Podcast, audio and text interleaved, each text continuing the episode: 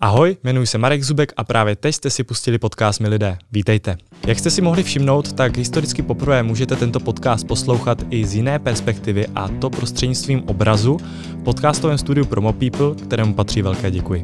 O čem vlastně podcast Mi lidé pojednává? Pojednává především o přístupu k životu a k jeho jednotlivým oblastem. Tímto se snažím vám, divákům neboli posluchačům, objektivně zprostředkovat a vysvětlit prostřednictvím daného hosta, co je špatné, co je správné a proč. Do dnešního dílu jsem si pozval dvě dámy z Fakulty sociálních studií Masarykovy univerzity, které se věnují internetu a jeho následnými dopady na well-being. Jednou z nich je Michála Lebedíková, jejímž výzkumným zájmem je pornografie, sexuální obsah v médiích a vliv technologií na well-being a sexuální život a společně s ní je hostem Marie Bedrošová, která se zabývá kybernenávistí a kyberšikanou u dospívající populace. Obě dámy získaly ocenění děkana Fakulty sociálních studií Masarykovy univerzity za vynikající výsledky. Obě jsou součástí projektů zvaných Future, Y-Skills a IRTIS Masarykovy univerzity, ale také obě přispívají do odborných a vědeckých časopisů. A to by bylo na začátek vše, pojďme na rozhovor. Ahoj Míšo, ahoj Majko, zdravím vás a děkuji, že jste přijali pozvání do podcastu My lidé, moc si toho vážím. Ahoj, a taky děkujeme za příležitost. Ahoj.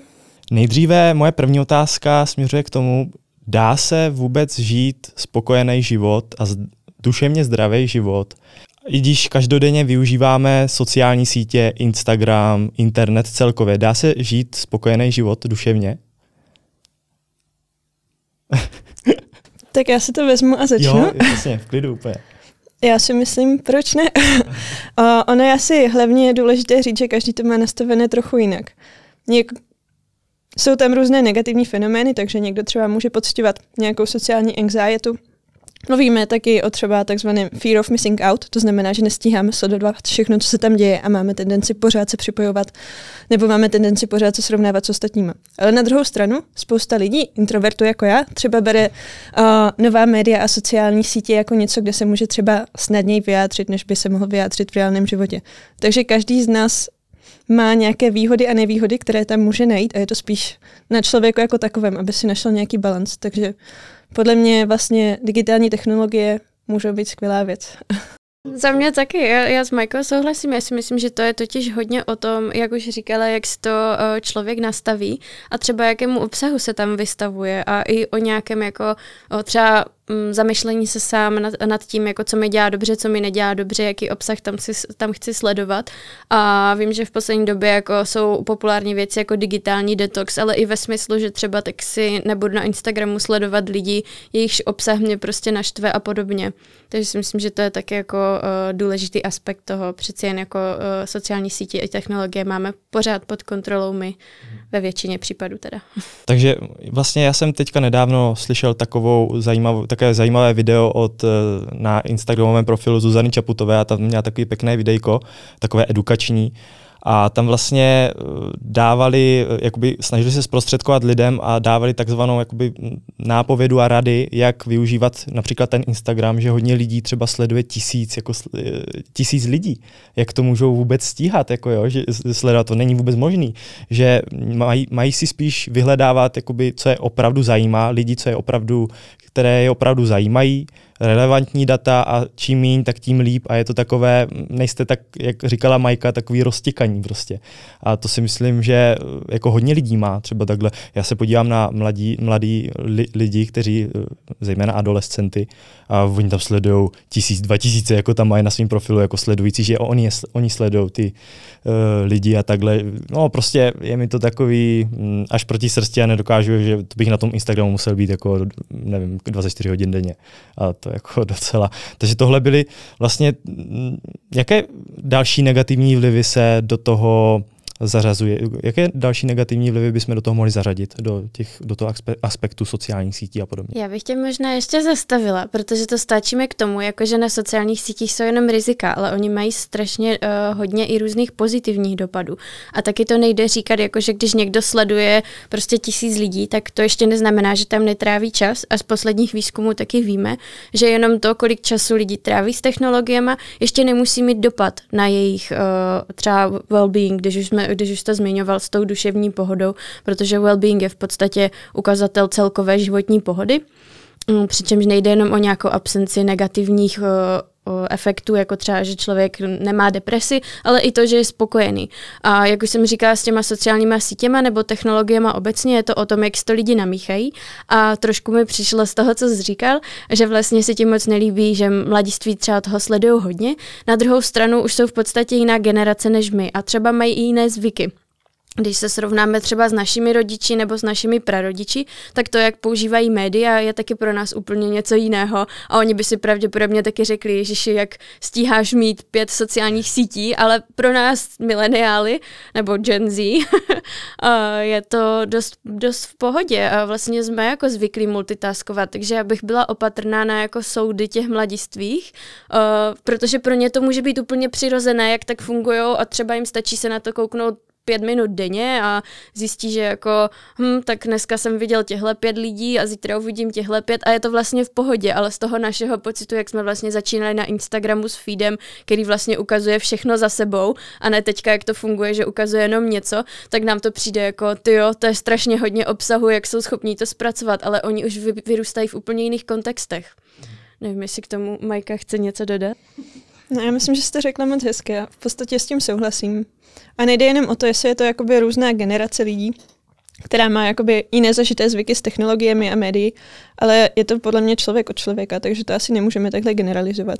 Jo, má pointa jen tom, to je můj jako subjektivní takový pocit, že já, když trávím tolik času na tom internetu a sociálních sítích, tak eh, mě hrozně unikají okolnosti, ty, ty fakt ty důležité jako věci mě někdy přijde, že já nevím, já mám rád, když, když jedu v tramvaji, nebo u nás v Brně jako v Šalině, tak, tak prostě jsem rád, že si dělám z okýnka, jenom a nekoukám jako do mobilu, prostě nevím, jak to máte vy, ale já to takhle prostě mám rád a to je, ta má pointa je vlastně to, že hodně věcí mě jako uniká prostě.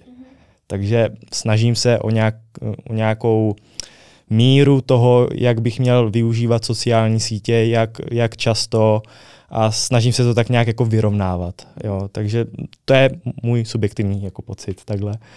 A s tím bych rád přešel k majce, ke kybernenávisti a k kyberšikaně. Mohla bys mě to více nějakým způsobem specifikovat, jak, co to vlastně je, jaký je mezi nimi rozdíl? Mm-hmm. Vlastně jsou to takové dva pojmy, které spadají pod obecnější pojem, kterému říkáme kyberagrese. To jsou vlastně různé druhy agresivního chování pomocí nových technologií a internetu.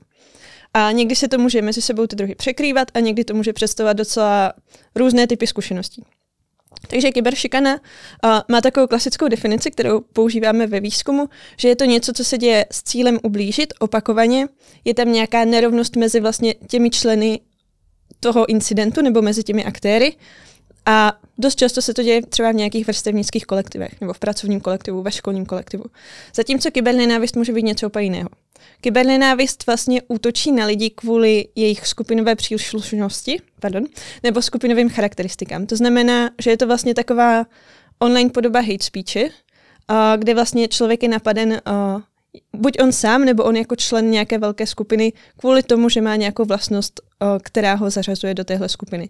A to vlastně může to mít formu kyberšikany, ale také to může být třeba nějaký hate v diskuzi, který, který vůbec není na konkrétního člověka, jenom prostě vyvolává nenávist vůči třeba feministkám nebo vůči třeba imigrantům, uprchlíkům a podobně.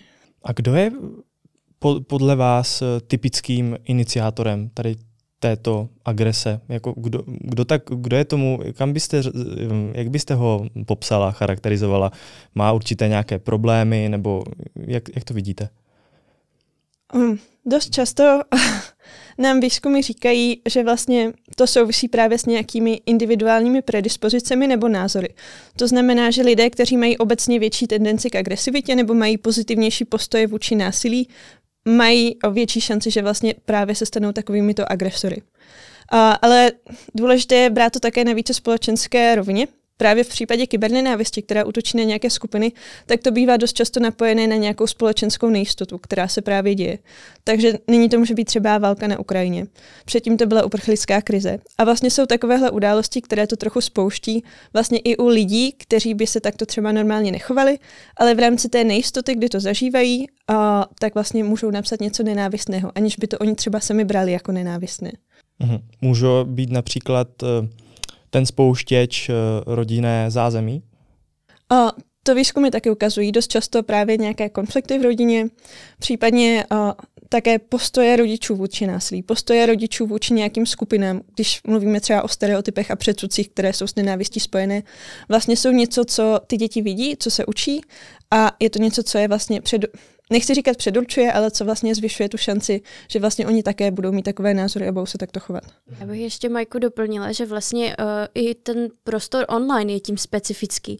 Uh, z výzkumu mluvíme o takzvané online disinhibici, kdy vlastně člověk úplně nevnímá, že na druhém konci jsou i nějací lidé, reální lidé, a taky má větší tendenci třeba sdílet informace a neuvědomuje si úplně, že to je jakoby pod, jejím, pod jeho jménem. Jo? Takové ty věci, jako když se na sebe kouká koukáme a vnímáme se jako lidi, tak to prostě u toho online prostoru trošku opadá. Čím samozřejmě nechci říkat, že online nás všechny vede k tomu, že o sobě prozrazujeme soukromé informace a všichni se navzájem hejtujeme, ale je tam nějaká míra toho, že si prostě neuvědomujeme, že bychom třeba něco takového nebyli schopni nebo neřekli někomu takhle do očí. Hmm.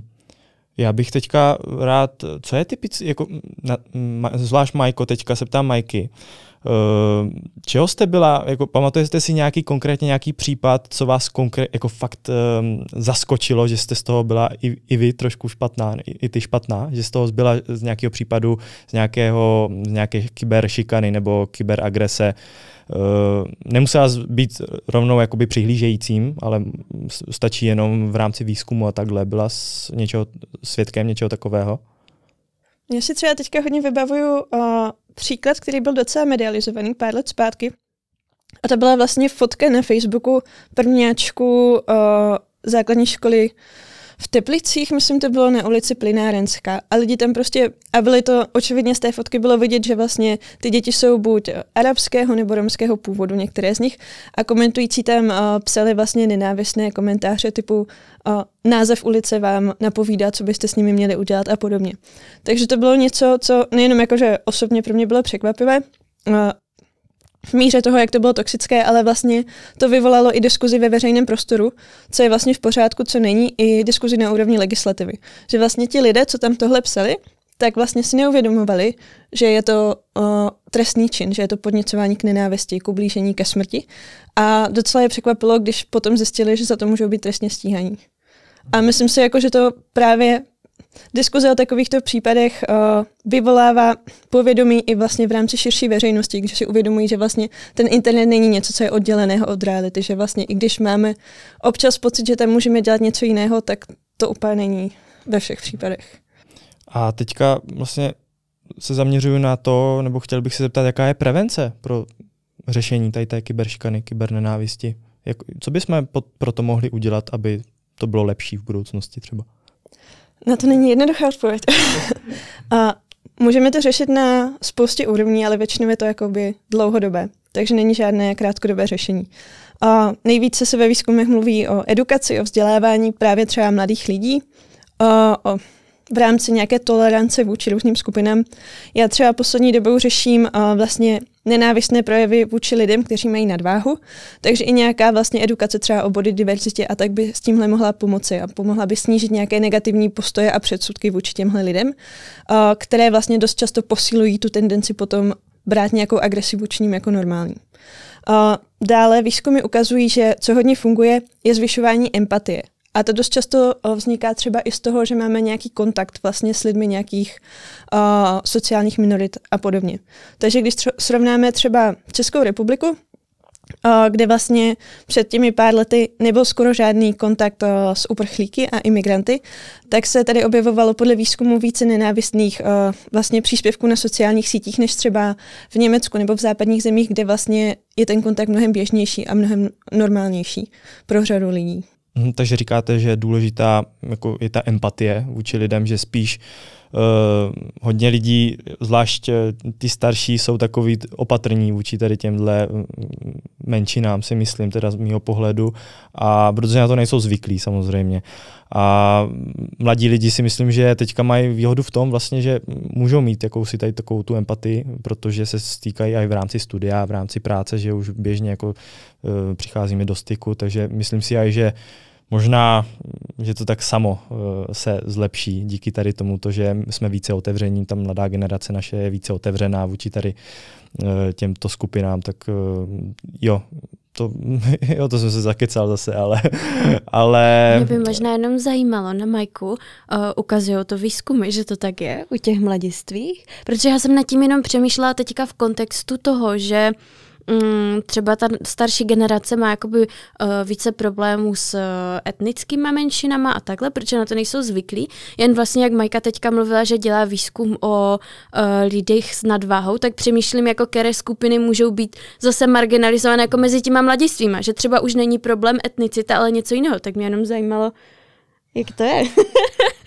to, třeba bohužel asi neřeknu. Nemám v hlavě vůbec, my jsme takový výzkum neudělali a nemám teďka v hlavě žádný zahraniční výzkum nebo cizí výzkum, který by přímo jako srovnával tyhle kategorie.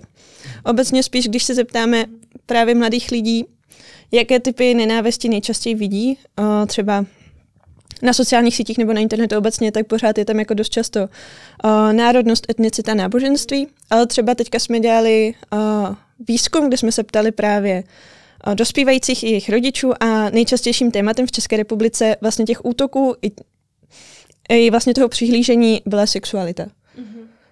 Na druhou stranu můžeme si třeba myslet, že mladí lidé jsou více tolerantnější mm-hmm. vůči tomuhle, uh, ale to neznamená, že se s tím nesetkávají právě jako Jasně, že to může dělat někdo jiný. Jo. Mm-hmm. Uh, to bych se vlastně, jak jste zmiňovali, uh, hodně jako se, jak bych to řekl, uh,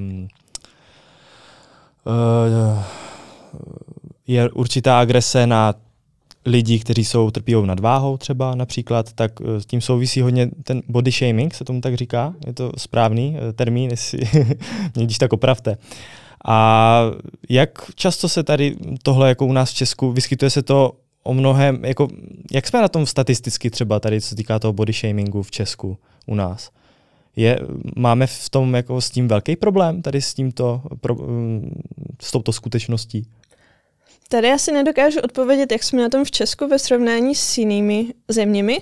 Na to taky úplně nemám jakoby nějaká data v hlavě. Spíš v našem výzkumu se třeba ukázalo, že uh, mladí lidé ten body shaming hodnotí dost často ve spojení s nějakým victim blamingem. Ale to si myslím, že není typické pro Česko, to je typické podle mě jako pro celou společnost, je pro zahraniční země. To znamená, že mladí lidé třeba ví, že nějaká nenávist vůči lidem s nadváhou může mít pro ně nějaké špatné důsledky, že je to něco špatného, ale dost často mají tendenci říkat, že ta oběť za to může sama. Třeba kvůli tomu, že postovala nějaký příspěvek nebo nějakou fotku na Instagram. Takže tohle je taková dimenze, na kterou bychom se chtěli v budoucnosti zaměřit, ať už z hlediska nějaké intervence nebo výzkumu toho, co přesně se tam děje. Hmm. Myslíte si, že teďka v dnešní době, oproti, na rozdíl oproti minulosti, je vyvíjen větší tlak na ženy, než tomu bylo v té minulosti, co se týká samozřejmě toho našeho kyberprostoru a tak? Tady přemýšlím, že možná Míše by byla větší odborník než já. Já nad tím taky přemýšlím. Já si myslím, že na ženy byl vždycky vyvíjen tlak, jak by měly vypadat. Uh, otázkou je, co s tím potom dělají uh, sociální sítě, protože um, nemám teďka jako v hlavě žádné data nebo výzkumy. Na druhou stranu víme, že ty trendy jsou teďka mnohem rychlejší a určují je právě třeba sociální sítě. Uh, teď to myslím tak, že uh, třeba když Kim Kardashian vlastně uh, z tehdy ona tvrdí, že teda nemá operovanou postavu, ale jakoby proslavila tu svou postavu s útlejším pasem a širšími boky, tak najednou začalo být více v pohodě, když mají ženy křivky, ale vlastně bylo to takové, jakoby, eh, že musí být štíhlé a mít křivky. A teďka jsem zaregistrovala, že třeba na TikToku si začali lidi všímat, že Kardashianky mají celkově eh, dost hubly a mají ještě menší zadky zní to hloupě, ale že uh, hodně dívek to začalo napodobovat, že vlastně ten nový trend je jako být štíhlejší. A já nechci říkat, že, eh, jako, že samozřejmě ten TikTok má taky nějaký algoritmus, něco se mi ukazuje, takže nemůžeme říkat, že se to týká třeba velké řady mladých lidí a podobně, ale myslím si, že v dnešní době je to prostě mnohem rychlejší, jak ty trendy se mění a zrovna třeba s tím TikTokem. My víme, že se to děje i jako v oblečení, že třeba se stane nějaký kousek populární jsou značky, které na to umí reagovat v průběhu prostě dvou týdnů, něco dát na market a za tři měsíce potom ani pes neštěkne. A myslím si, že toto se začíná dít i jako s těmi beauty standardy pro ženy. Takže otázkou je, mm, jestli vlastně uh, teď to není jako horší v tom smyslu, že už je to jako rychlejší a pak je to prevalentnější v těch médiích. Už vidíme to mnohem častěji a už to není takové mm, nějaká celebrita někde, tak si to přečtu v nějakém prostě Bravu nebo Kosmu o tři měsíce později a prostě to se mnou tak nehne. Jako teď, když to vidíme z více stran. Nicméně ta problematika je určitě jakoby komplexnější a nejde to tak říkat, že jako média za něco můžou. Mm-hmm. Jaký máte názor na TikTok třeba, holky? mě jen tak napadlo zrovna. Já třeba jako nemám TikTok a mě zajímá jako váš názor jenom, jak, jak to vnímáte tady tohle, ty krátké videjka, reelsy a tak a podobně. No, já taky nemám TikTok, takže ho nemůžu bohužel posoudit z vlastní perspektivy. Ale myslím, že trochu tohle typu obsahu se dostává i na Instagram a Facebook, nebo čím dál víc. A Ráda bych porozuměla TikToku. Možná si ho někdy založím, abych zjistila, co vlastně zkoumáme, protože vlastně hlavně u dospívajících je to platforma, co je využívána mnohem víc než v naší generaci. Takže je to něco, co výzkumně bychom měli začít více řešit. A co ty, Míšo? Já to mám, já TikTok mám.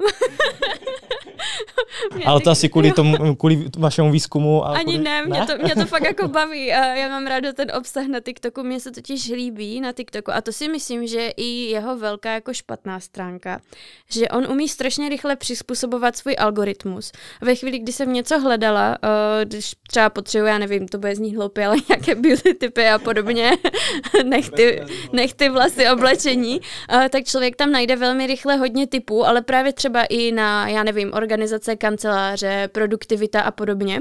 A když jsem googlila nějakou naopak blbost, tak se to zase strašně rychle přeskládalo a ukazovalo mi to zase úplně něco jiného. A já si myslím, že to je jako by to největší plus i minus TikToku. Uh, co tam dělají úplně mladiství, uh, nevím. Uh, jakože ve smyslu, že, že vím, že hledají jiný obsah, než třeba vyhledávám já. Pro mě to jsou takové klasické, jak byly YouTube formáty typu vlogu, tak tady to jsou jenom mini vlogy. Ale vím, že mnoho mladistvých tam třeba uh, dělá live videa a co mě třeba překvapuje, tak často tam jsou live streamy, zejména z Azie, kdy lidi jakoby spí a to, že jim někdo posílá nějaké emotikony, za které se platí, tak jim tam pak zvoní nějaký budík a tak a je to prostě live stream. A zní to strašně jako divná věc, ale to má jako miliony sledujících najednou. Uh, stejně tak jsou tady femo- fenomény českých uh, tiktokerů, kteří právě třeba jen natáčí, že se na něco koukají a vlastně je to podobné jako YouTube, ale děje se to na tom TikToku. Uh, ale z výzkumu třeba vím, že uh, pro queer mládež je TikTok strašně důležitý, uh, protože tam byla třeba akce, jak byl Pride, tak byl jakoby hashtag Pride udělaný a hodně lidí sdílelo jejich coming out stories a tak. A třeba pro mládež, která nemá v okolí někoho, kdo by to chápal, ať už rodiče, ať už vrstevníci, třeba jsou z malého města, něco takového se tam neděje, tak je důležité mít ty online prostory, s kterými se můžou identifikovat, kde můžou, když to řeknu hloupě, vidět nějakou naději a vědět, že prostě nejsou v tom sami. Takže v tom si myslím, že i ty sociální sítě jsou velmi jako mocný nástroj. Mm-hmm. To, to jsem takhle nepřemýšlel, to je dobrý hmm. vědět. jo, protože člověk přemýšlí pořád, eh, se, jako takhle, se snaží být velmi objektivní a ano, přemýšlím i nad pozitivními věcmi, ale většinou to sklouzává k těm negativním mm. a jsem rád, že můžeme probrat i ty pozitivní jako věci. uh, například uh, jako Jo, jako já si říkám někdy, jestli je vůbec dobrý, protože uh, jsme přehlcení hrozně informacemi v dnešní, jako v dnešní době, v dnešní společnosti. A myslíte si, že to je dobrý? Jako, že máme tolik informací najednou a že nemáme nám oči takhle tikají a prostě nevíme kam dřív. Myslíte, že to je i pro toho člověka, pro to, pro to vzdělání jeho, pro ten jeho rozvoj, je to dobrý tady tohle mít pořád uh, nával těch informací a všeho možného? Já si myslím, že toho už jsme se trochu dotkli na začátku. V tom smyslu, že uh, lidé v dnešní době, mladí lidé, už tohle můžou vnímat trochu jinak než my a oni se necítí tak zahlcení. Nebo nemusí se cítit tak zahlcení, jako to třeba vnímáme my.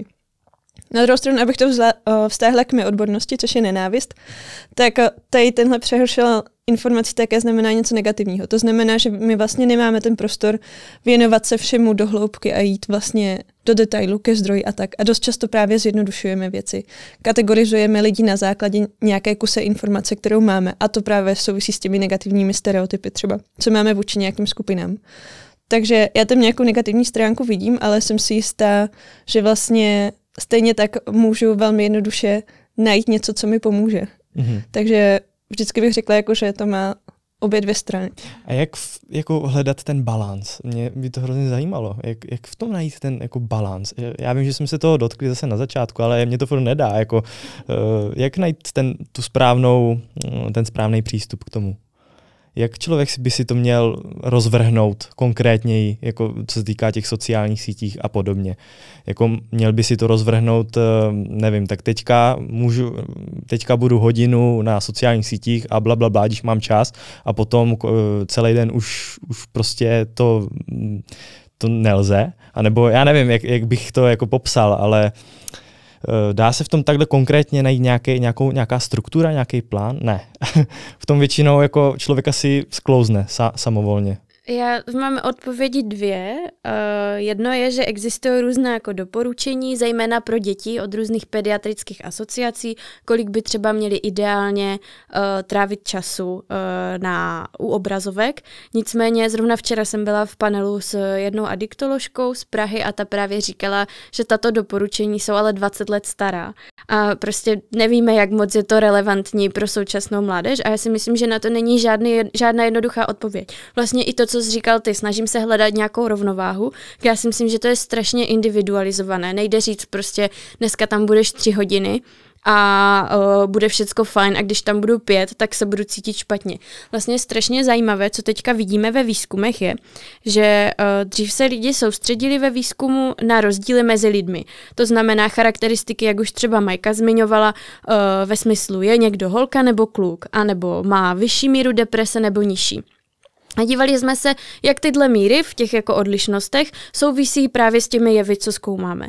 Nicméně se ukazuje, že je strašně důležitý i ten individuální vzorec používání. To znamená, že třeba pro dítě, které je zvyklé eh, trávit na svém mobilu dvě hodiny denně a pak se něco stane a ono tam bude trávit 12 hodin a je to velký výkyv oproti tomu, jak to normálně dělá, tak to může mít účinek na jeho well-being úplně jiný, než pro dítě, které tam denně 8 hodin a pak tam najednou bude 12. A nemůžeme říct, že jako ten efekt bude dobrý nebo špatný. Vždycky musíme koukat i na ty individuální charakteristiky, typu jestli je třeba úzkostné, trpí depresivitou, trápí ho něco doma, nebo je šťastné, nebo co tam dělá. Uh, pak se musíme dívat taky na obsah, teda co tam sleduje, jestli někdo tráví tím, že sleduje vlogy nebo dokumenty, to je taky jako, než to řeknu takhle. Takže si myslím, že to je o hledání rovnováhy, ale pro každého z nás, no, že na to bohužel nejsou jednoduchá řešení.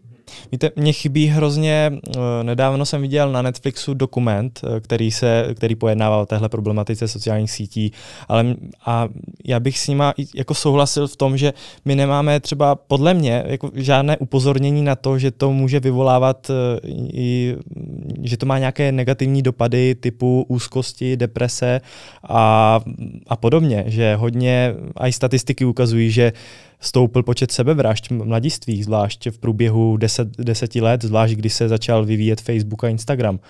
A jak, jaký na to máte názor? Myslíte si, že by tahle prevence měla být um, zobrazena i tímhle způsobem, to no, předkládána tímto způsobem, že by mělo, měli lidi upozorňovat ty sociální sítě, ty tvůrci, že by měli upozorňovat uh, ty uživatele, uh, že to může vyvolávat i nějaké, že to i negativní dopady a důsledky?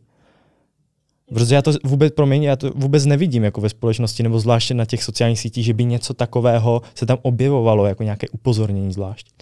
Já souhlasím s tím, že se tam, to tam moc často neobjevuje, ale řekla bych, že vlastně se ta doba trochu mění a o těchto tématech se obecně více mluví a myslím si, že to je dobře a to je jeden jako z těch důležitých kroků.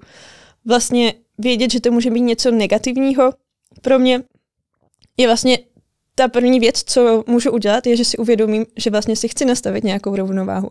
Že něco chci dělat a něco nechci dělat. Takže vlastně, že se o tom budeme bavit s dětma, jako rodiče, ve škole a podobně, je podle mě první krok. Ale stejně tak to platí i pro dospělé. Vlastně musíme nad tím začít trochu přemýšlet a to, že třeba někdo jiný bude sdílet podobnou zkušenost, může vyvolat to, že já si něco uvědomím a začnu třeba o svém online uh, chování uvažovat trochu jinak. Mm-hmm. Plus si myslím ještě důležité zmínit, že sociální sítě s tím nějakým způsobem bojují, ale nepříliš úspěšně a tak trochu neviditelně formou obsahové moderace že se snaží zamezit tomu, aby se třeba eh, nejen jako dospělí uživatelé, ale i adolescenti eh, nepotkali s nějakým obsahem a to může být právě třeba nenávistný obsah, ale uh, i různé jako násilí. Já teda vím většinou, jak to funguje s tím sexuálním obsahem a právě, že je docela zajímavé, jak to taky nefunguje. A že třeba na Instagramu uh, typicky je dvojí metr, že třeba modelka, uh, myslím, že i herečka, dělá podcasty Emily Ratajkovsky, se může vlastně vyfotit, ona tam má fotky, kde je vlastně nahá a má jenom rozmazané bradavky, je těhotná, dala si fotky na Instagram a teďka jsem připravovala přednášku, co byla před měsícem a tahle fotka už tam vysela 6 měsíců, a zatímco třeba mm, některé herečky z filmu pro dospělé, tak tam dávají fotku v prádle a ta je okamžitě smazána jakoby neukazují těla, že jako dokonce na Instagramu o, výzkumy jakoby hovoří o tom, že je nějaký dvojmetr na to, jaká těla jako vydělávají a která přitahují prostě uživatele samozřejmě uživatel rovná se reklama a že se děje nějaký dvojí metr. Na druhou stranu to pak jsou tady ty politiky, že jako bradavky ne, uh, genitálie ne, ale u mužů bradavky ano. Uh, je to docela zajímavé to přečíst a dívat se, jak oni se snaží to obcházet, protože proti tomu byly pak i kampaně například kojících matek, protože chtějí mluvit o kojení a normalizovat to. Uh, je část žen, která prostě si myslí, že by to nemělo být něco jakoby privátního a že je to normální a normalizovat tady toto třeba kojení na veřejnosti. A oni v těch politikách mají, že ano, teda jako prsa mohou být vidět, ale jenom pokud jde o kojení a ne jako v nějakém prostě erotickém kontextu. Jako je strašně zajímavé, jak oni se snaží to navigovat a ten obsah moderovat. Plus teda jsou potom hlasy výzkumníků některých, kteří říkají, uh, jaké to má vlastně důsledky, když jako moderujeme třeba sexuální obsah, jako na naši sexualitu a jsou takové jako dotažené až k tomu, jako nesnaží se nás někdo vlastně kontrolovat a co je vhodné a co by neměli vidět děti a podobně. Jakože vím, že teď to vznáší více otázek, než kolik dávám odpovědí, ale přijde mi to jako dost zajímavé věci a myslím si, že právě mm, i vzdělávat uh, dospívající k tomu, aby, aby měli ty digitální dovednosti třeba třeba něco umět nahlásit, nebo jak se potom vyrovnávat s nějakým takovým obsahem, jak někoho zablokovat, jsou taky vlastně strašně důležité tady v tomto. A myslím si, že se to i pojí s tím hledáním si rovnováhy. Jako nejen vědět, že OK, tak potřebuju třeba omezit můj čas na sociálních sítích, nedělá mi to dobře, ale i vědět, jak se prostě nesetkávat s nějakým obsahem. No. Mm-hmm. Uh, existují teďka nějaké, mohli byste dát posluchačům nějaké typy uh, ohledně nějakých projektů, který se zabývají tady tím, tímhle tou digitální technologií a jejím využíváním, tou vlastně mm, gramotností, jakoby. Jsou nějaké projekty nebo kurzy, které by mohly navštívit třeba tady v rámci České republiky? Já si musím přiznat, že v rámci České republiky neznám. A tak mezinárodní kurzy. třeba? Tak my třeba jsme teďka obě dvě součástí mezinárodního výzkumu Y-Skills, to je vlastně zkrátka pro Youth Skills, dovednosti mladých lidí, který se zaměřuje právě na digitální dovednosti různého druhu. Můžou to být jakoby technické dovednosti, ve smyslu umím něco zablokovat, umím si nastavit soukromí, ale jsou to i dovednosti typu umím sdílet obsah, vím, jaký obsah je správný, umím kriticky hodnotit informace, vím třeba, jakým způsobem můžu nebo nemůžu zraňovat někoho dalšího, když něco takového postnu. Takže my na to děláme výzkum a teprve, to, teprve to běží, ale plánujeme vlastně vydávat i různé reporty pro veřejnost a doporučení, ale to je zatím teda budoucnost na příští rok. Je to takového dlouhodobého rázu asi, že? Tady... Ale zase to jako umožňuje zmapovat, jak na tom jsou děti v různých zemích a pak právě vydávat doporučení, pro, jako, které jsou lokálně zaměřená, že není to jako evropské děti něco, aby měli, ale můžeme říct prostě uh, české děti toto, české děti tamto a, a jakoby doporučit potom, co s tím třeba dál dělat. Ale my jsme spíš ti, Majka možná, nevím, jestli bude souhlasit, ale spíše jsme ti, eh, kdo jakoby to zkoumají a nejsme ti, kteří to řeší jako jo, v praxi. Jo, to už necháváte na a jiných tak. lidech. tak já myslím, že bychom rádi, ale nejde dělat všechno. Jasně, jasně, tomu rozumím. a co tě k tomu přimělo vůbec? Studovat porno, sexualitu, intimitu? Já jsem totiž na bakaláři studovala kombinaci oborů mediální studia a žurnalistiku a sociologii. A v rámci sociologie jsme tehdy četli uh, klasické sociologii a dostala jsem se ke knížce, která se jmenuje Proměny intimity od Antonyho Gidence. On, on právě tam mluví v té knížce o tom, uh, jak se naše intimita a romantické vztahy mění v moderní době. Uh, od takových těch tradičních forem, jak byly třeba, nevím, láska ve středověku nebo celkově, jak to fungovalo. A právě říká, jak to mění modernita. No a já jsem tak jako přemýšlela, jak vlastně, protože ono to pak končilo tou modernitou a trošku, já nevím, jestli jsem to četla prostě před, já nevím, sedmi lety nebo kolik, tak si to nepamatuju úplně, ale uh, nevím, jestli tam nějak načne potom online prostor nebo ne, ale vlastně jsem začala přemýšlet nad tím, jako, jak vlastně média ovlivňují sexualitu, jak souvisí online prostor se sexualitou a co vůbec jako online jako takový, protože dřív se o tom mluvilo třeba kolem roku 2000, jak začínal internet, uh, že jako dělat něco online sexuálního je vlastně nějak patologické, že to dělají jenom divní lidi, ale dneska vlastně víme, že všichni tak fungujeme, že jakoby ten online je nějaká extenze naší reality, že o tom nepřemýšlíme jako něco se děje online a něco se děje jako v reálu. Prostě píšem si s mhm. kamarády jako takhle. Takže jsem si říkala, tyjo, jak ty technologie vlastně ovlivňují to, jak žijem a začalo mě to strašně zajímat, takže jsem šla do knihovny, protože jsem to já. Všechno, co obsahovalo sexualita nebo porno, jsem si prostě donesla na stůl, začala jsem se přehrabovat těma knížkama, až jsem našla knížku Kateřiny Liškové, což byla moje školitelka na sociologii a, a ještě potom na magistru, než jsem přišla do IRTISu na mediálky pod Davida Šmahela. No a ona napsala uh, knížku, myslím, že to, myslím, že to je, doufám, že to neskomolím, hodné holky se nadívají na porno, nebo tak nějak to zní. A, a tam vlastně rozebírala postoje feministek k pornografii a to bylo poprvé, kdy jsem nad takovýma věcma začala vůbec přemýšlet, že třeba někdo argumentuje proti pornografii, že by měla být cenzora, že pornografie ubližuje ženám a pak je zase druhý proud, který říká, no ano, pornografie má nějaké negativní účinky, ale zase může osvobozovat lidi, protože můžou poznat svou sexualitu, můžou zjistit, co se jim líbí, aniž by to museli jakoby v uvozovkách doopravdy vyzkoušet a třeba se vystavit něčemu, co by pro ně nebylo příjemné. Tak jsem nad tím začala hodně přemýšlet, hodně číst a tak jsem se postupně dostala ke zkoumání pornografie, eh, což jsem dělala během bakaláře potom na magistru uh, jsem volně přešla k pornografii a ženy, protože to je téma, které jsem málo zkoumalo v té době. No a pak jsem začala pracovat v IRTISu, tam kde pracovala už Majka, uh, na výzkumu s Davidem Šmahelem, adolescenty, a ten mi postupně nabídl, že bych vlastně toto téma mohla rozvíjet na doktorátu, takže pak jsem přešla na adolescenty a, a vlastně zkoumám, jaké dopady má sexting a expozice sexuálnímu obsahu na jejich well-being. Mm-hmm. Eh, k čemu jste dospěla zatím, do posud? Mě by to zajímalo. jo, uh, tak zatím, co máme takovou nejnovější publikaci, uh, tak to jsme se koukali na evropské děti, uh, jak se... Um, jak jsou exponovány sexuálnímu obsahu, ale důležitější, z čeho mám fakt radost, tak jsme se koukali na jejich pocity po expozici. A zjistili jsme, že drtivá většina adolescentů uh, není ani šťastná, ale ani rozhořčená, co, což je dobrá zpráva.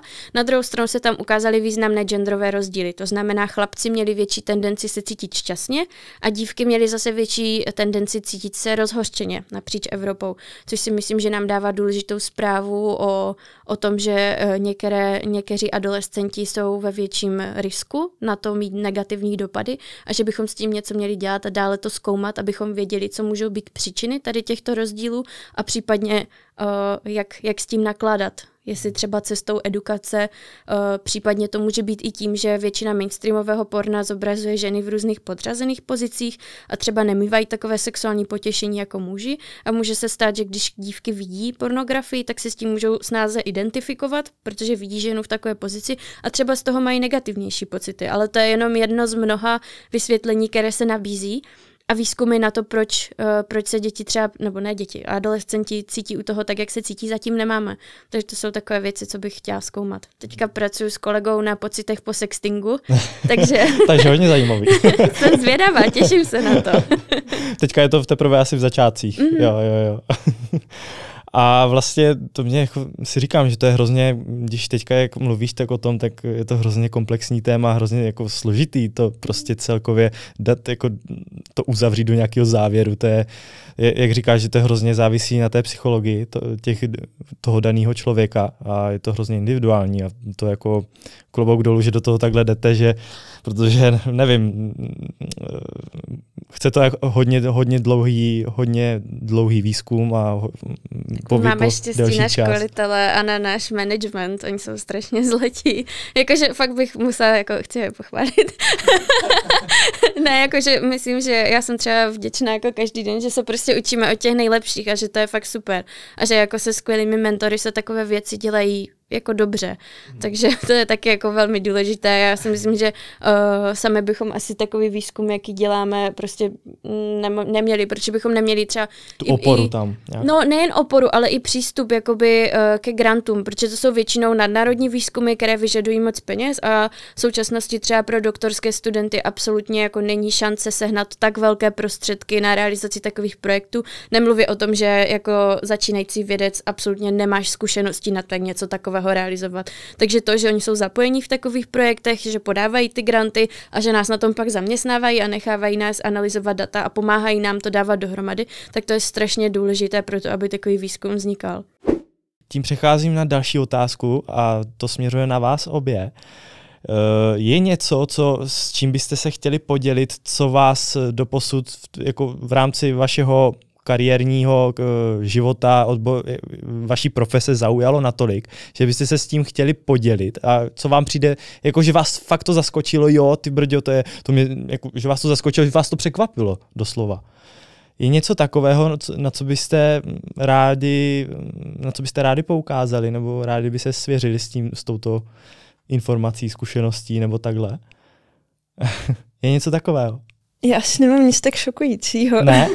A i méně šokujícího, to nevadí. Já mám třeba jako, že napadá mě téma, co je podle mě důležité, aby se o něm mluvilo, ale nemyslím si, že je šokující. ale už jsem, myslím, že už jsem to taky někdy před chvilkou trochu naznačila, že my jsme dělali výzkum, kde jsme se právě ptali dospívajících a jejich rodičů a opatrovníků na to, jestli třeba ti rodiče ví, že dospívající byli někdy oběti nějaké kybernenávisti. A zjistili jsme, že vlastně většina rodičů, teďka nechci říkat přesné procenta, ale třeba 90% rodičů, co mělo nějaké dítě, které nám samo řeklo, že bylo obětí, o tom nevědělo. Takže ty děti vlastně se o tom se svými rodiči a opatrovníky nebaví. A Vlastně nejméně téhle znalosti bylo právě v oblasti sexuality. Takže podle mě jako se ukazuje, že i v rámci téhle mladé generace, kde bychom čekali, že třeba ti rodiče budou více otevření se o těchto tématech bavit, to tak úplně neplatí ještě.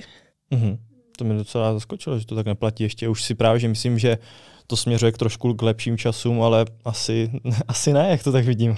ne, já jsem právě tyhle věci nedávno hledala a je zajímavé, že uh, teda častěji se o tom baví s dětmi matky než otcové, to asi není úplně překvapivé, ale že třeba chlapci jsou mnohem častěji uh, vzdělávání jako v sexu obecně, kdežto dívky jsou hlavně varované o těch rizicích. A my vlastně pořád jako reprodukujeme takové to, že, uh, že ta holka je ta oběť a že, že ve smyslu, že by se měla jako chránit, což jako je důležité, aby se chránili všichni adolescenti, ale neakcentujeme tam ty, eh, ty věci ohledně sexuálního potěšení, jako tak třeba jako u kluku. Tak to je zase něco, plus jako pro mě taky ne tak šokující jako u Majky, ale uh, já bych třeba byla ráda, aby se začalo více mluvit o tom, že adolescenti taky mají sexualitu a mají na ní právo, mají právo i na sexuální potěšení, i na to dělat sexualitu bezpečně. A přijde mi, že společnost se ráda tváří, že uh, je lepší tu sexualitu nemít ale to neznamená, že oni to nebudou dělat. A tak si myslím, že cesta je spíše edukovat, než zakazovat. A na druhou stranu myslím, že je jako pravda, že uh, naši rodiče měli taky různé jako uh, sexuální zážitky během adolescence, někde se prostě líbali pod mostem a podobně a tváří se, že když uh, jejich děti sextují, tak je to konec světa, ale oni v podstatě dělají to, co dělali oni, jenom to dělají jinými způsoby. A samozřejmě to sebou nese jiná rizika, ale neměli bychom se tvářit jako, že jsou ti adolescenti úplně jiní, nebo že se děje něco úplně strašlivého, spíš jim pomoct, jak to teda dělat bezpečně. Mě by zajímalo, jaký máte teďka pohled na to, názor na dnešní sexuální výchovu ve školách třeba? Chceš k tomu něco? já to přenechám tebe, já ne- nevím o tom vůbec nic. Já dobře. no za mě je nedostačující, protože pokud vím, tak v Česku máme specifikované uh, nějaké jakoby rámcové vzdělávací plány, kde je popsáno, jak, jak se má vzdělávat uh, ohledně sexuality. Nicméně každá škola to pak dělá po svém. Uh, zařazuje nějaké informace, samozřejmě někde je nějaká jakoby biologie, to je jasné, ale pak jsou různé uh, občanské výchovy a tak a zatímco někde se baví jenom o tom, že jako používejte kondom a existuje AIDS, tak někde se právě řeší jako sexuální potěšení, consent, což je strašně důležité téma, umět, umět jakoby říct si ne a zároveň respektovat, že někdo něco nechce. A myslím si, že to, že tady existuje, existují neziskovky typu nesehnutí a consent, které chodí do škol vzdělávat lidi o sexualitě, tak to je potom velké znamení toho, že ta sexuální výchova v Česku selhává. A zrovna včera jsem měla uh, přednášku o sextingu uh, s kolegyněmi ze Slovenska se společnosti eh, pre plánované rodičovstvo, oni se teďka přejmenovali na intimitu a vlastně uh, tam paní rada vlastně říkala to úplně samé, že ve Slovensku taky chodí do škol a je tam stejný problém. A ty děti prostě potřebují to vzdělání i od někud jinut, než třeba z internetu nebo z porna. Myslím, že výzkumy třeba z Česka, nejsem si teďka jistá, ale zdá se mi, že tam bylo, že zhruba 30 až 40% dětí hledá informace o sexu z pornografie uh, což jakoby Uh, neznamená inherentně, že je to špatné. Na druhou stranu v pornografii je spousta uh, sexuálních aktů zobrazených tak, jak se většinou nedějou, anebo je nějakým způsobem sestříhaná, zeditovaná a prostě dělat něco přesně podle porna, když je to třeba něčí první sex, tak to taky není jako ideální zážitek. Takže myslím si, že je to docela špatné. A myslíš si, že lidi takhle jako jednají, ať vám mohou říkat, co chcou, že my víme, že to není realita třeba, ale i tak trošku podle toho jsou tak, jakože je to tak, eh, jak bych to řekl, eh, otočí, otupí trošku a že tomu začnou přiklánět, aniž by sami chtěli trošku jako význam a nechávají se tím trošku i inspirovat. A, ale přitom vám jako osobně řeknou, že víme, že to není realita, že porno není realita, ale přitom mají tam nějaký tendence k tomu napodobování. Myslíte, že to tak je? Uh, v mém výzkumu z magistra, kdy jsem se bavila, uh, respektive jsem nechala uh, ženy vyplňovat online formulář, kdy jsem měla otevřené otázky na jejich uh, jakoby zvyky týkající se konzumace pornografie, ale taky na pozorované účinky, tak vlastně je to jedna z věcí, co vyšla.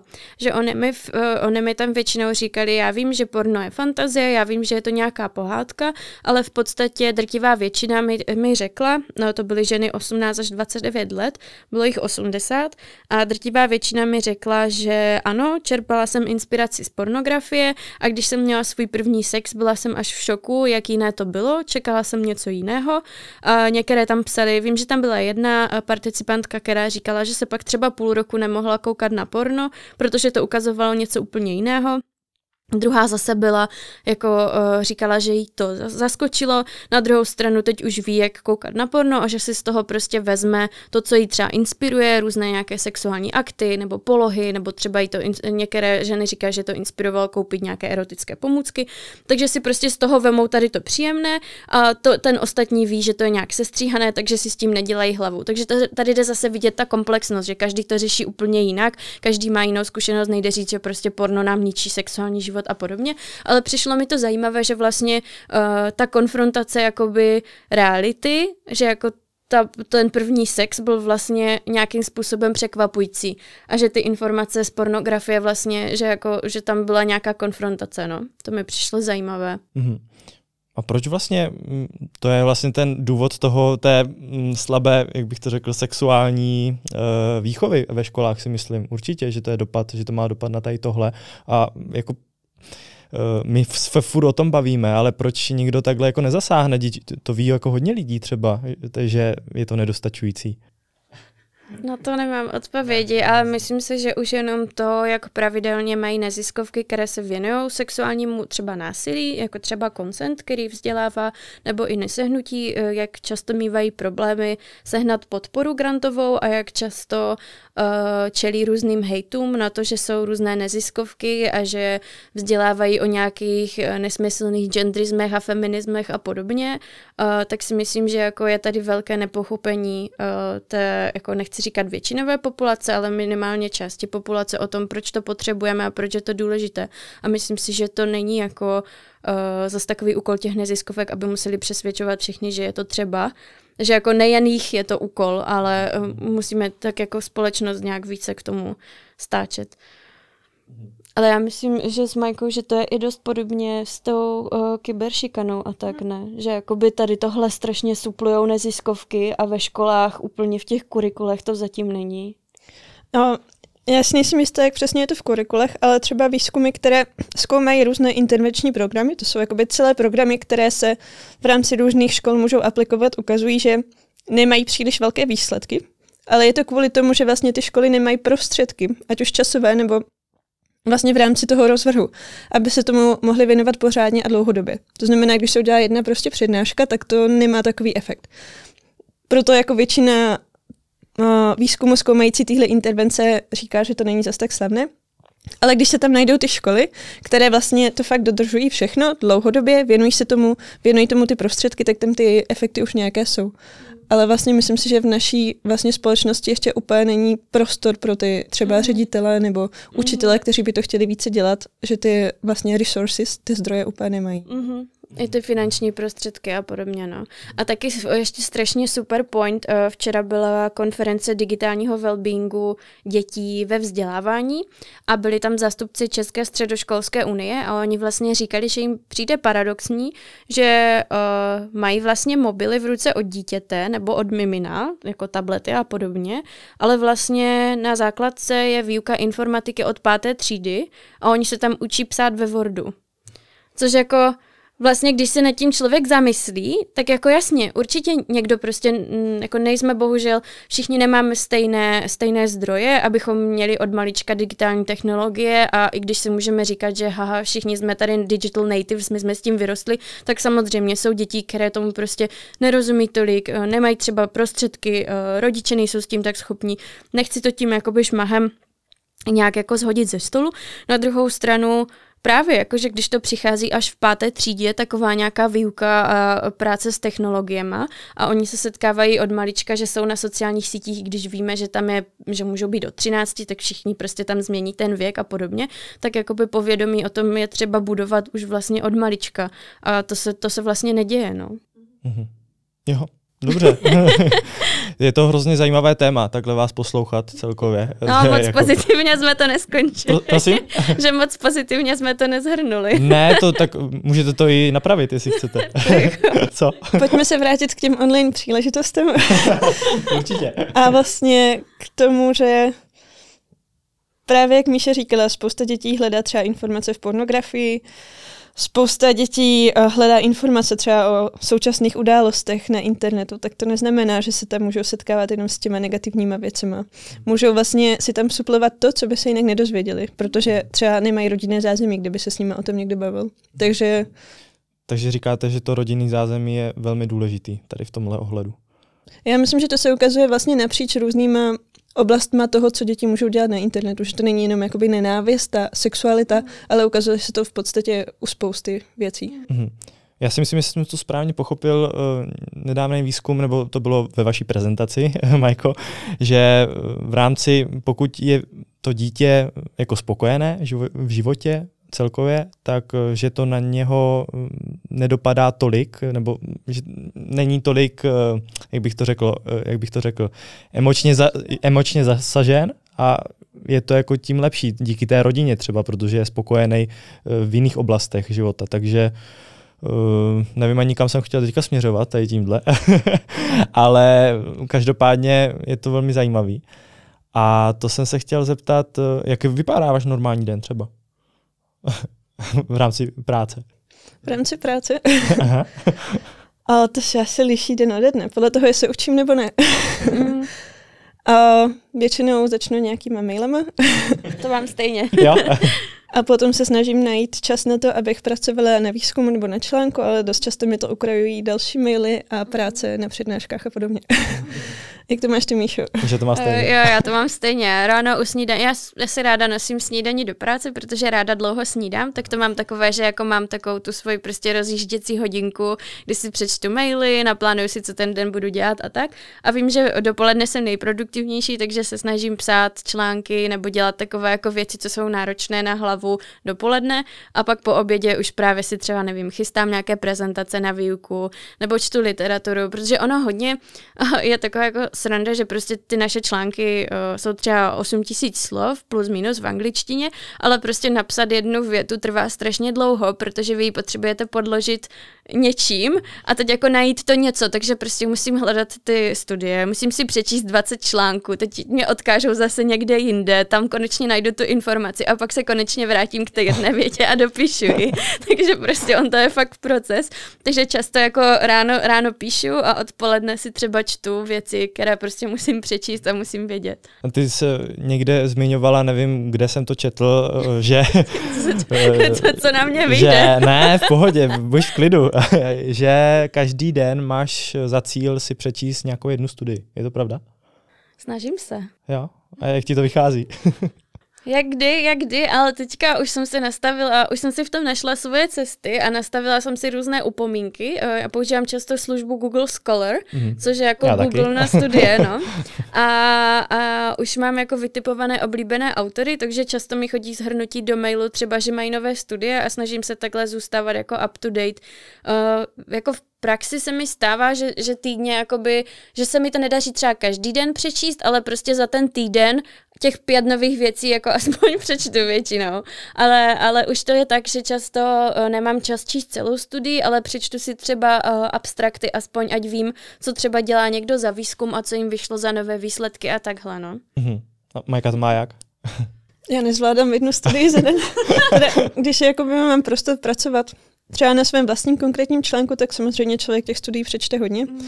ale když potom se musím věnovat jiným projektům, třeba já hodně pracuji na data managementu právě těchto mezinárodních věcí a to pak člověk dva týdny nedělá nic jiného, než kliká na něco v datech, takže tam už mm. nemám energii ani čas na to, abych četla studie. Jo, plus ta práce vědce je taková dost roztěkaná. My teda v každý v týmu děláme hned na několika výzkumech, takže prostě jeden týden píšeš článek z tohohle, pak se ti ozve kolega, protože zrovna má čas, nebo nějaký tvůj koautor třeba z Ameriky, zrovna jim něco odpadlo, tak udělal tu svoji část, takže se zase věnuješ něčemu jinému, pak někdo řekne, že použijeme tenhle statistický model, tak ty si rychle updateuješ mozek, co to vlastně jako znamená, jaké to má implikace, pak někde přednášíš, teďka přijde nějaká byrokracie, pak asistuješ v předmětu a takhle se snažíš jako zvládnout týden za týdnem. Tak to je fakt hodně roztěnkaný, jak na sociálních sítích, úplně stejný. jako vám, se, vám se to hodí, tady tohle. Asi jo. A uh, Majka to má jak taky? Tak, tak nějak více Já myslím, že je to taková obecná zkušenost akademika a doktoranda. Ještě jsem nepotkala někoho, kdo by to měl jinak. jako n- není to, čím, čím díl na tom jsem, jakože možná v prváku to bylo takové, že člověk má jako jeden den a řekne si tak a dneska píšu článek. A 8 hodin jako píše článek, ale čím jsem jako starší a čím těch povinností na různých jako projektech a administrativě mám, tím méně to jde jako fakt plánovat, že když si člověk vynahradí tři hodiny nepřetržité práce, tak to je štěstí, když se nestane nic jiného. A vy, jste, vy píšete totiž články do, odborných, eh, do odborného periodiku a vlastně chci se zeptat, na jaký článek se, jste jako vyloženě pišní, že jo, jsem dobrá prostě. Já těch článků za stolik nemám. Ale máš jich víc a jsou skvěle všechny. A třeba můj první článek, a na ten jsem asi nejvíc pišná, protože mi trval strašně dlouho a vyšel v dobrém časopise. Jsem vlastně srovnávala zkušenosti dětí s kyberšikanou a s kybernenávistí, jaké jsou tam překryvy. Takže to je asi můj top článek zatím. a nějak blíže bys nám to specifikovala třeba? Mm-hmm. My jsme vlastně tam měli data z různých zemí a dívali jsme se na to, jak vlastně to, jestli jsem oběť, agresor nebo svědek šikany nebo nenávisti, teda kyberšikany, kybernenávisti, souvisí s různými faktory, mimo jiné o, s nějakou diskriminací. A to je takové něco, co my si asi řekneme, jo, platí to tak, ale nebylo to ještě empiricky podložené, že vlastně ta kyberšikana souvisí s diskriminací kvůli nějakým individuálním charakteristikám, zatímco kybernenávist souvisí s uh, diskriminací kvůli skupinovým charakteristikám, ale pak jsou tam ještě nějaké faktory, které vlastně uh, vedou k oběma těmto dvěma zkušenostem, takže to jsme tam trochu více rozebírali a bylo to vlastně takové empirické podložení toho, co si vlastně všichni myslíme, ale v žádném článku to ještě nebylo dokázáno. Tak super. tak si pišná na to, na, že jako super, jo? M- mám díky tomu dizertaci, takže jsem A, výborně. Už jsme u toho. A teďka, ty jsi taky zmiňovala, uh, Majko, že uh, zrovna na té přednášce Kyberkon se to jmenovalo, myslím. Mm, to byla tak, konference tady ano. v A ty jsi říkala, že hodně, já nechci teď jako zasahovat moc do politiky, ale jenom jako, že pan Tomi Okamura, že má hodně takových nenávistných a jako projevů a jako v čem, v čem konkrétně to vidíš takhle? Jo, to tam byla otázka z publika, takže jsem na ní reagovala. A v podstatě Nenávist znamená to, že podnicuju nějaký stereotyp negativní, nějaký předsudek vůči skupině lidí a že na ně útočím jenom kvůli tomu, že prostě například jsou z Ukrajiny. V té době na té přednášce to ještě nebylo tohle téma. A když se člověk podívá právě na nějaké webové stránky vlastně jeho politické strany nebo si poslechne nějaké ty projevy, tak tam všechny tyhle věci slyší takže je to docela očividné. Například? Máš eh, příklad, že bys ho uvedla nějak aspoň? Nemám konkrétní si, ne. příklad konkrétního proslovu, to se omlouvám. Jo, jo, ne, v pohodě, dob, dobrý. Eh, já bych se vrátil zpět k Míše, až dopije. um, myslíš si, že konkrétně um, porno a tady tyhle věci, co se týká intimnosti a tak, na on, v online prostředí, že mají lidi tendence eh, se schylovat spíš k tomu nebo brát sex jako nějaký výkon místo toho nějak, nebo místo prožitku, místo toho milostného aktu, jako, že berou, já vím, že to je trošku bych to řekl obecný, ale přitom nezdá se ti to tak trošku, že to berou Já jako... nevím, jestli, jestli tam je souvislost toho média nebo online prostoru s tím. Já si myslím, že jestli to spíš není tím, jak fungujeme jako společnost, protože současná společnost je hodně orientovaná na výkon a jako měříme vlastně spoustu věcí, měříme jako různými ukazateli výkonu, ať už to jsou peníze, ať už to jsou prostě, já nevím, uh, vím, že, vím, že se teďka hodně mluví i třeba o zdraví a takových těch health aplikacích a že vlastně mají taky nějaké jako identifikátory, kdy je člověk úspěšný třeba v pohybu, nebo jako kdy to je jako špatné a úspěšné a tak. A že máme jako tendenci směřovat všechno na výkon. A já si myslím, že to se jako týká i té oblasti sexuality. Nicméně zase bych nechtěla jako generalizovat a říkat, že to je problém nějaké drtivé většiny. To jako není to moje oblast, ne, neznám na to ty studie, ale jako určitě je to něco, s čím se řada lidí potýká, ale uh, spíš bych řekla, že to je asi tou nastavením společnosti, než jako pornem. Mm-hmm. My jsme tady nastínili tvoji magisterskou práci, ale abych se ještě vrátil zpět na tvou bakalářskou práci. Co, čemu konkrétně jsi se věnovala v té bakalářské práci? Uh, já jsem si vyfiltrovala pět nejsledovanějších videí uh, s česk, uh, takhle, českými uh, návštěvníky na Pornhubu a potom jsem analyzovala, jaké sexuální scénáře zobrazují. Mm-hmm. A k čemu jsi dospěla? um, že jsou stereotypní. a ne, mi tehdy šlo hlavně o to, že jsem měřila takzvanou sexuální objektifikaci a sexuální agency. Sexuální objektifikace je, když vnímáme lidi na základě nějakých jejich sexuálních charakteristik. To znamená, že třeba typicky se o tom se spojuje sexuální objektifikace, pornografie a ženy, protože častěji uh, jsou tam záběry třeba na jejich poprsí, genitálie a podobně. A jsou více sexualizovány, nebo třeba i ve filmech. Třeba typické jsou bondovky staré, kdy prostě žena je tam v plavkách, vidíme její prsa, James Bond, no možná je bez, bez košile někdy, ale jinak je jako v obleku. a, a, a ty ženy tam většinou jsou jenom na to, aby měli sex s Jamesem Bondem a potom tragicky zahynou. A to je vlastně jejich role. No a, a, a já jsem se koukala vlastně, začala jsem se zajímat o tady tuhle část výzkumu a začala jsem přemýšlet i nad tím, že jako no, ale i muži můžou být sexuálně objektifikovaní, že jo, ale o tom se zase tak nemluvilo, takže to byla jedna dimenze. A druhá je i ta sexuální agency, protože někteří to definují jako, že to je opak té objektifikace. Ve smyslu, nejsem pasivní, umím si, jako, ne, že umím, ale jako můžu si v sexu říct, co chci a umím to jako říct, komunikovat tomu partnerovi a on to respektuje. Třeba právě v pornu to je, že ta žena, jako většinou v pornu to nevidíme, protože je se stříhané, takže nějaká taková komunikace tam chybí. No a mě to právě zajímalo. A zajímalo mě, jestli tyhle dva koncepty tam můžou být najednou. To znamená, můžu být zároveň objektifikovaná, ale i nějak mít tu agency a jsou i muži objektifikovaní a jak to funguje. Takže to je to, co jsem s tím jako měřila a co jsem se snažila ukázat. A tady ukázala jsem, že obojí existuje a že obojí je jako kontinuum zvlášť, že to není jako, že když je tam objektifikace, tak není agency a naopak, uh, že jako prostě v rámci celého toho snímku uh, to tak prostě je, že v některých scénách jsou muži a ženy objektifikování, ale jindy třeba nějak interagují. No a taky jsem ukázala, že muži jsou taky nějaké, do nějaké míry objektifikovaní. E, výzkumy totiž třeba ukazují, že zatímco ženy jsou častěji zabírány celé, včetně jako vlasů, obličeje a jak se třeba tváří u sexu, tak u mužů tam jsou častěji jenom ty genitálie, jenom prostě ty close-upy, což je také vlastně zajímavé, že k něčemu takovému dochází. No, takže to je to, co jsem dělala v bakalářce. Ona je docela známá takhle, mezi, zvlášť mezi možná studentama. Fakt? no jasně. to já nevím, to, že je. To se, uh, já jsem na tebe poprvé narazil, to bylo, kdy to bylo? To bylo na jaře teďka. No, jako ono se to jako dokáže rozšířit takhle v rámci Masarykovy univerzity. a, uh, a tehdy mě můj kamarád eh, jako ukazoval, že, že tahle slečna se zabývá jako pornem, že to je zajímavý, jako jo, prostě taká, jako jo, a tehdy jsem ještě úplně neto a pak jste mi nějak obě přišli takhle do ruky a s tím se to tak nějak náramně spojilo, tenhle podcast.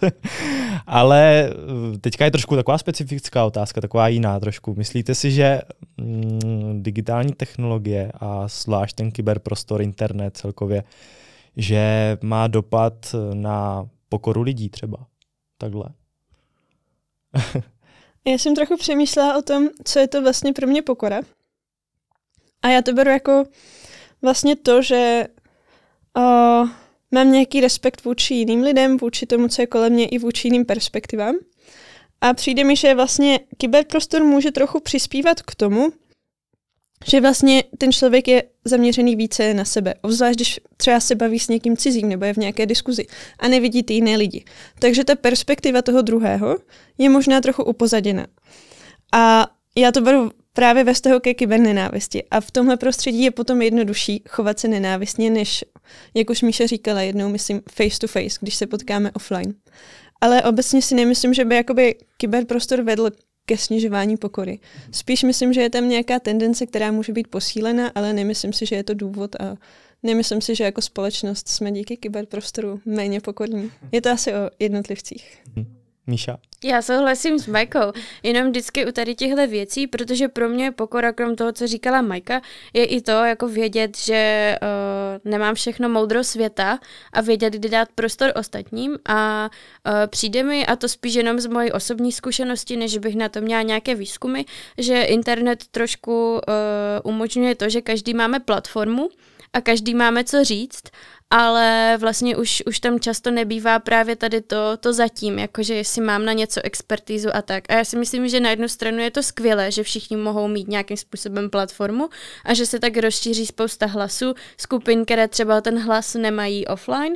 Na druhou stranu si myslím, že to může být trochu dvojsečné. Vlastně třeba uh, celá ta kauza s Elonem Muskem a Twitterem, co se děje a co tweetuje Elon Musk, mi uh, občas přijde až jako nebezpečné, například když navrhoval, uh, ať prostě prostě Rusko anektuje Ukrajinu a bude pokoj, což si myslím, že je úplně šílené, že může někdo jako říct a veřejně jako říct, ale je, je to tak. Takže si myslím, že to je jako velký problém internetu. Na druhou stranu to není něco, za co může internet a je to asi prostě to, jo. jak funguje uh-huh. společnost, no. Uh-huh. Takže to říkáte obě, jsem tak jako, tak došel takovým závěru, že nemůže za to jenom internet. No, to asi nikdy. jasně, jasně. A to je moje poslední otázka. Um, co znamená pro vás třeba štěstí a štěstí v životě? My jsme se o tom totiž bavili, když jsme se vyjeli tramvaj a obě jsme se shodli, že pro nás je štěstí tolik věcí, že vlastně nevíme, jak to jako elegantně zhrnout. takže, takže nám řekni ty, co je pro tebe štěstí ty a my brďo, pak to je uvidíme. Poprvé, kdo se mě něco na takového zeptal jako v rámci podcastu zrovna.